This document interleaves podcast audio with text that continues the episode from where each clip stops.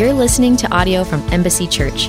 We exist to advance the message and ministry of Jesus in the city of Bloomington, on the campus of IU, and to the ends of the earth.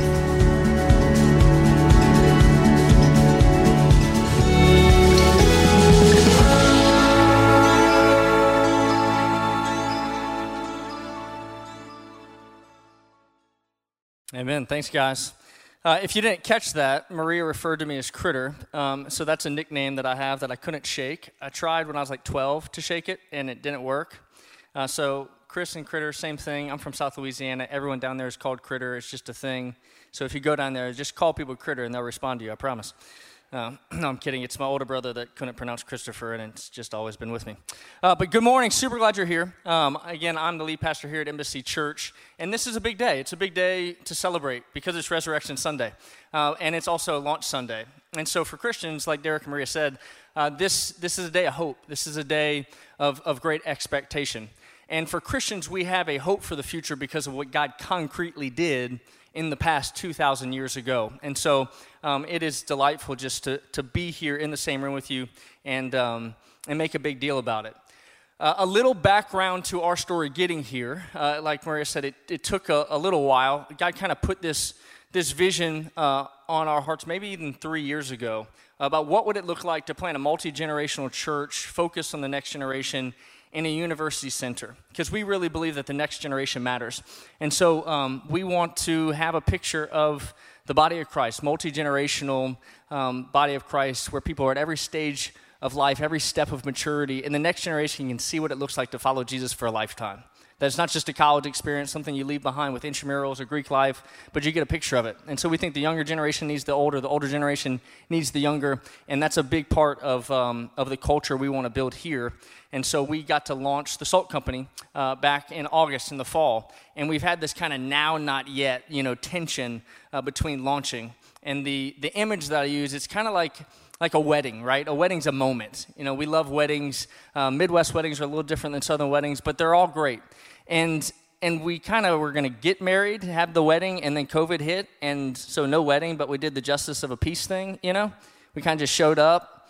And so we've been gathering on Sunday morning at the graduate downtown on Kirkwood um, as a church family. Um, we've had our Thursday night gathering on Thursday nights, um, but this is our moment, and, and we're super excited that y'all are, are joining us to celebrate in the moment.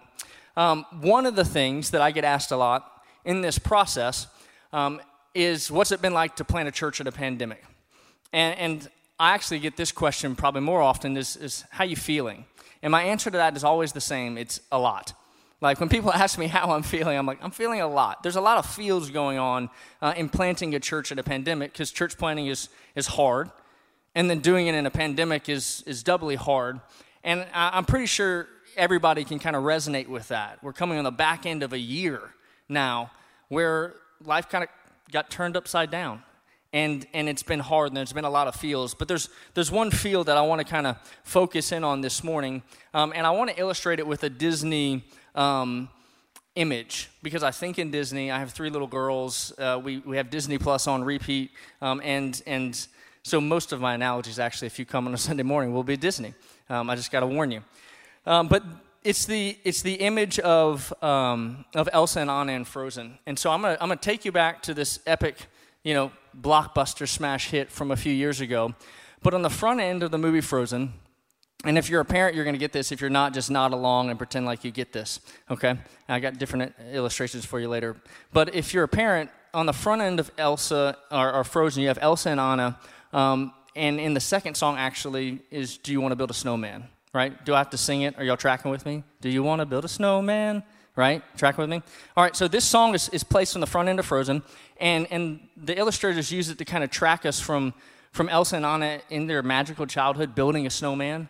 Um, all the way through this just tragical moment where they lose their, their parents in a shipwreck. And then the song ends, and it's Elsa and Anna, I don't know, young 20s. And, and Anna's in black, and she's knocking on a door, but the door's not opening. All right, and so there's this image, this powerful image where, where Anna has her back to the door in a hallway and she's alone. And Elsa has her back to the same door in a room and she's alone. And then the camera zooms out and Elsa's just frozen there in a sense, in grief, in loss, in pain. and, and there's just snow and ice just splattered all over the room, right?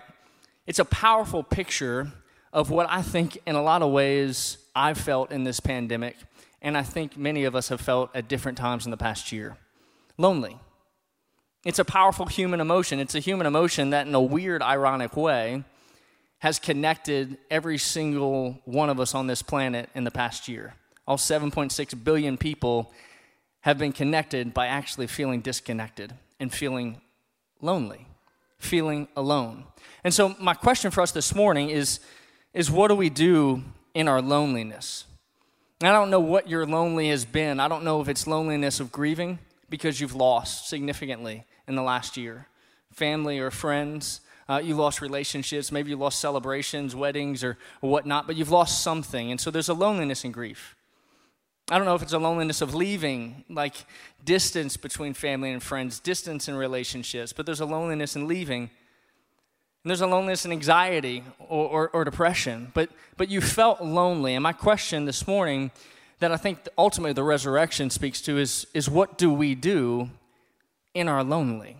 What do you do in your lonely? And so, um, if you were to Google just loneliness, what you would probably find is a lot of articles actually in 2018, 2019 uh, about what was called the loneliness epidemic. And it's almost prophetic now when you look back and read these articles. There was tons of them. I remember reading them two years ago about this loneliness epidemic that was kind of sweeping the country. And now we have a loneliness pandemic. And so you take what was already existent, I think, a lot in our culture, and then add a pandemic on top of it. And it's a poignant feeling I think we've all felt. And the question is again, what do we do in our loneliness? One of those scientific studies, um, studying it by a major health insurer, compared loneliness and its effects on our physical and emotional and psychological well being as to smoking 15 cigarettes a day. That loneliness hurts, it's, it's, it's painful. But what the, the studies and the articles um, couldn't come to a conclusion on is, is loneliness, is it a symptom or a cause? And this morning, um, I think it's both, actually. But I want to look at loneliness as a symptom, as a symptom to something deeper. A pastor writes it this way Loneliness acts as a divine sticky note that says, Don't forget for whom you were made. What I want to put forward to us this morning is that loneliness ultimately points to the fact that we are relational beings, that we are made from relationship by a triune God, full relationship with that triune God. And so when we feel the pang of loneliness, it's supposed to point us to something or someone greater. And so, again, the question is what do we do with our loneliness? Loneliness should be a reminder. And here's where Resurrection Sunday has uh, has something to say. I think Jesus has something to say about your lonely. He has something to say about loneliness and what you should be doing with it. So if you have a Bible or a Bible app, look with me at the book of John, chapter 11. All right, and if you're new to the Bible, uh, the table of contents is a friendly neighbor, so don't be shy about stopping and asking for directions. But we're in the Gospel of John. It's the fourth book of the New Testament, chapter 11. And I'm going to give you a little context before we jump into our text uh, of what this scene is that, that we're about to read through. So, Christians celebrated this week Holy Week. Holy Week starts with Palm Sunday, which was last Sunday, and ends with Resurrection Sunday, which is this Sunday. And, and, Palm Sunday is, is celebrating the day where Jesus walks into Jerusalem, and the crowds are shouting, Hosanna, which means save us.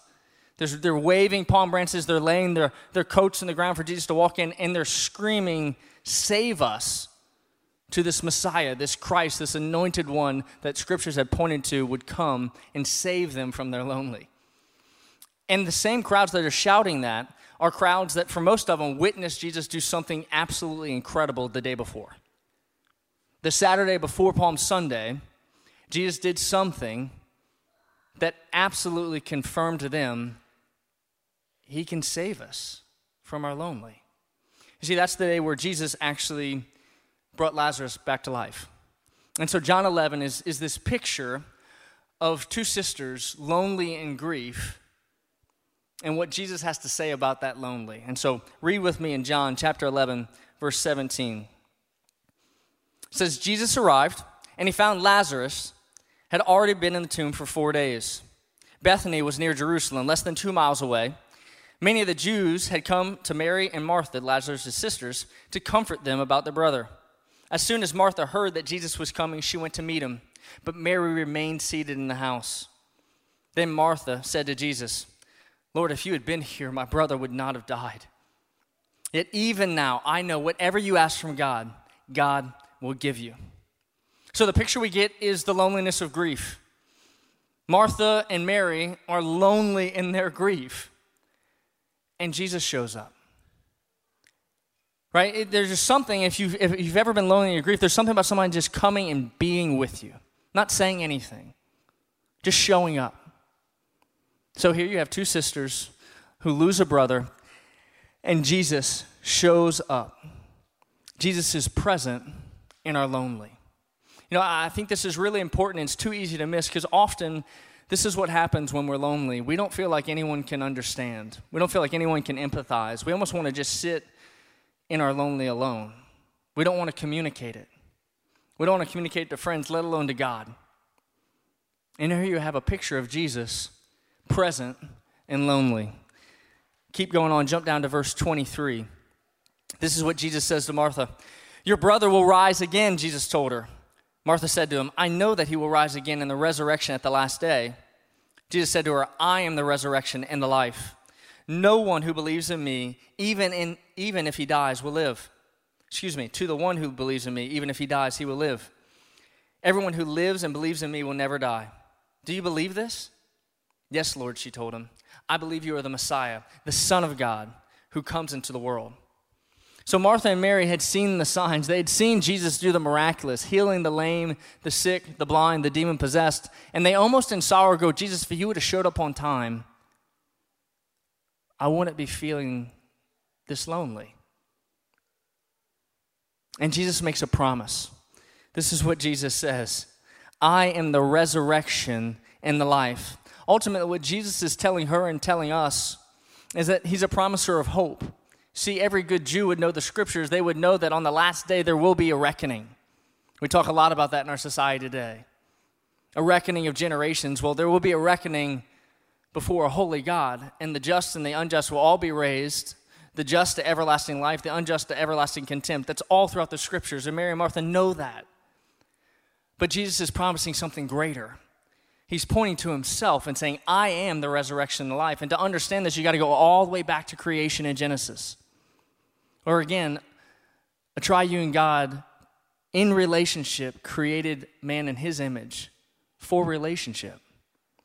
And what happened when Adam and Eve ate the fruit of the tree is there was relational distance. That sin brought a divide between a holy God and an unholy man. And so Jesus is pointing to a renewal of that brokenness, saying, I am the resurrection and the life. And he's promising hope. So Jesus is present with us in our loneliness, and he promises us hope in our loneliness.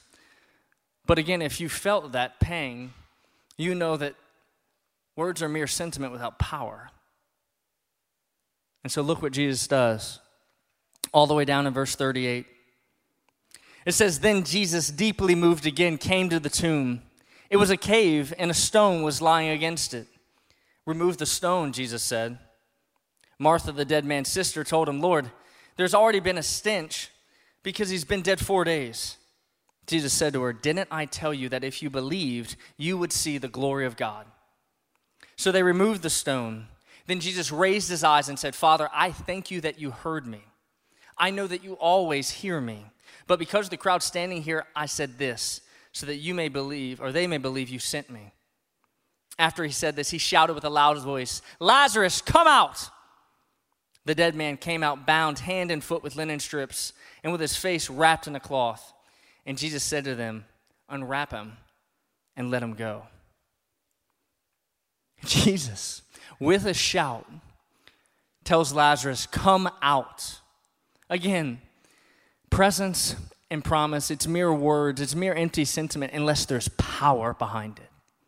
In the picture that we get, what Jesus has to say about our lonely is he's not just present with us in it, he doesn't just have promises for better things, but he has the power to do something about it. Here, Jesus calls Lazarus out of the grave, out of his lonely, and says, Unwrap him and let him go. So, what does this have for us this morning? Again, the question that I started us with is what do you do with your lonely? What do you do with it? When you feel it, what do you do with it? All too often, the answers are you deny it, you act like it's not there, or you cope with substances, right? Or, or you, you don't deny it, you don't just cope with it, but you capitulate to it. You lose hope and you get into self pity. But Jesus promises something completely different here. Jesus says, I'm present with you in your lonely. Jesus says, I, I want to promise you hope in your lonely. I want to give you the power to leave lonely alone and walk out of it. For it to unwrap you so it doesn't hold you down, but I can hold you up. Isn't that incredible? Don't you see the, the hope that is just riddled in this passage? If Jesus was here this morning, I, I think to you and me, he might say something like this Give it to me. Give it to me. Give me your lonely. Why are you holding on to that? In your bag, or at least beneath it, there's a yellow sticky note. I actually put them on the bottom of the seats and then they fell off, and I was like, this is, this is a mess. So, uh, on the floor, there's a yellow sticky note. I want you to grab it. It's beneath your bag, not in it, I apologize. And there's a pen in your bag, and I want you to write two words on that yellow sticky note. And if you don't have a yellow sticky note, you can use the journal we gave you, but the sticky note, uh, I think, illustrates the point a little bit better. But I want you to write two words on that sticky note. Because again, I think loneliness is this divine sticky note reminding us for whom we are made. I want you to go a little deeper than lonely right? We've all felt the feeling. We all can resonate with the image maybe of, of Anna and Elsa sitting with their backs to one another, next to each other, but not near. We can all resonate with, with Mary and Martha and even Lazarus, and then they're lonely, but, but go past the word, go past the feeling. And I want you to, to write what leads to your loneliness. What has led to it in this last year? Maybe it's a thing, maybe it's it's maybe a person you miss. Just, just put a word there. For me, I put anxiety. In my angst, my mind doesn't stop. And that's a really lonely place for me to be as a leader. So, anxiety as a way of just stealing my intimacy with other people. So, I don't know what your word is, but I want you to write a word down. A word that is associated with your lonely. Another word I can actually write a name is Patrick.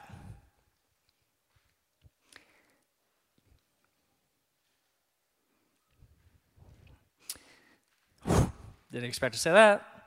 Um, that's my brother. And I miss him. I didn't realize how much I missed him until I got emotional just now. Best friend, best man at my wedding. I had to live five doors down from him.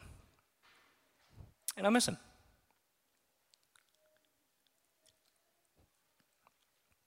Write a word, write a name. And beneath that word or name, I want you to write the name Jesus.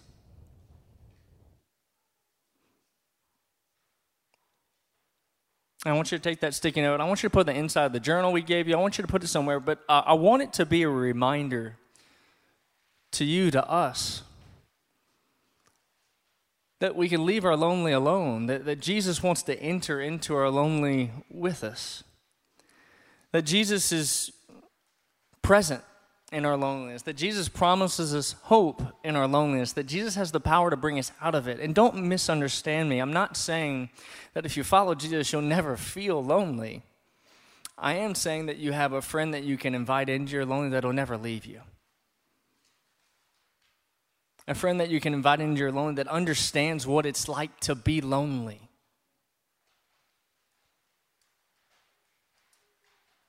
A friend that in some ways is lonelier than you and I ever could imagine to be.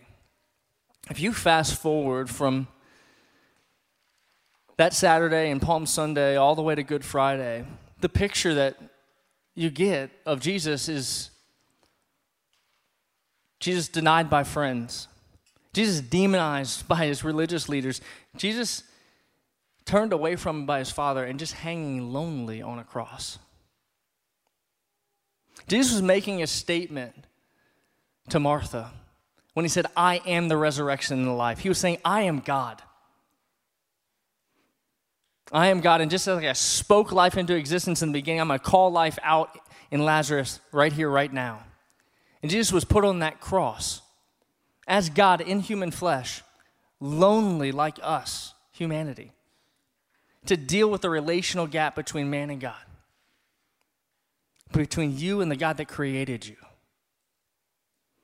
And then he was lonely, buried in a dark, cold hillside. And you fast forward two days more, and just like Lazarus walked out of that grave, out of lonely, Jesus walked out too.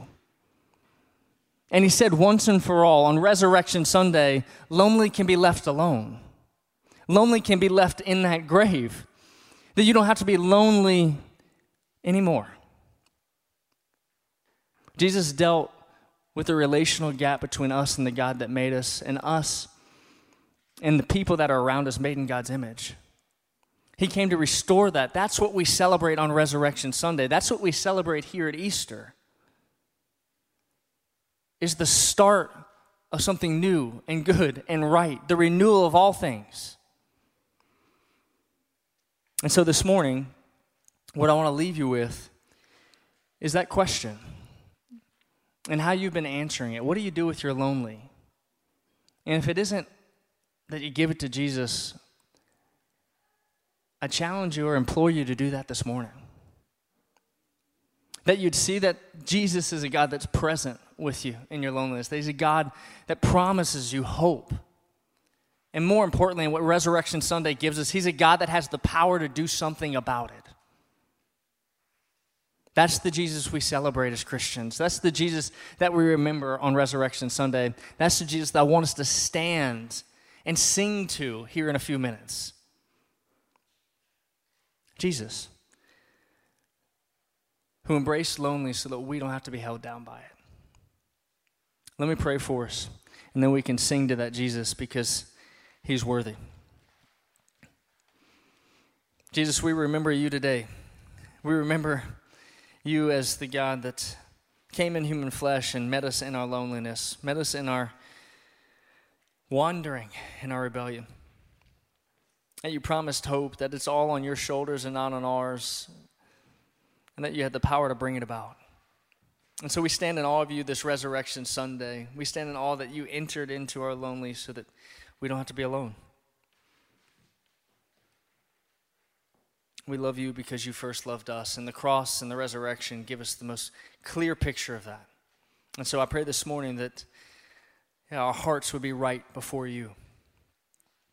I pray this morning that our words would say the right things about who you are and how great you are and what you deserve from us. And I pray that you would do something in our lives, in our families, in this city, through this church, that bring about the hope that only you offer, that can only be found in your gospel, that can only be found in the cross and the resurrection. Would you continue to advance your church? Would you continue to build up Embassy Church? And would you bless this city? Bless Bloomington. Bless this campus through our efforts. Bring us to life. And would you do it for your glory? We ask these things in your name, in your authority. Amen.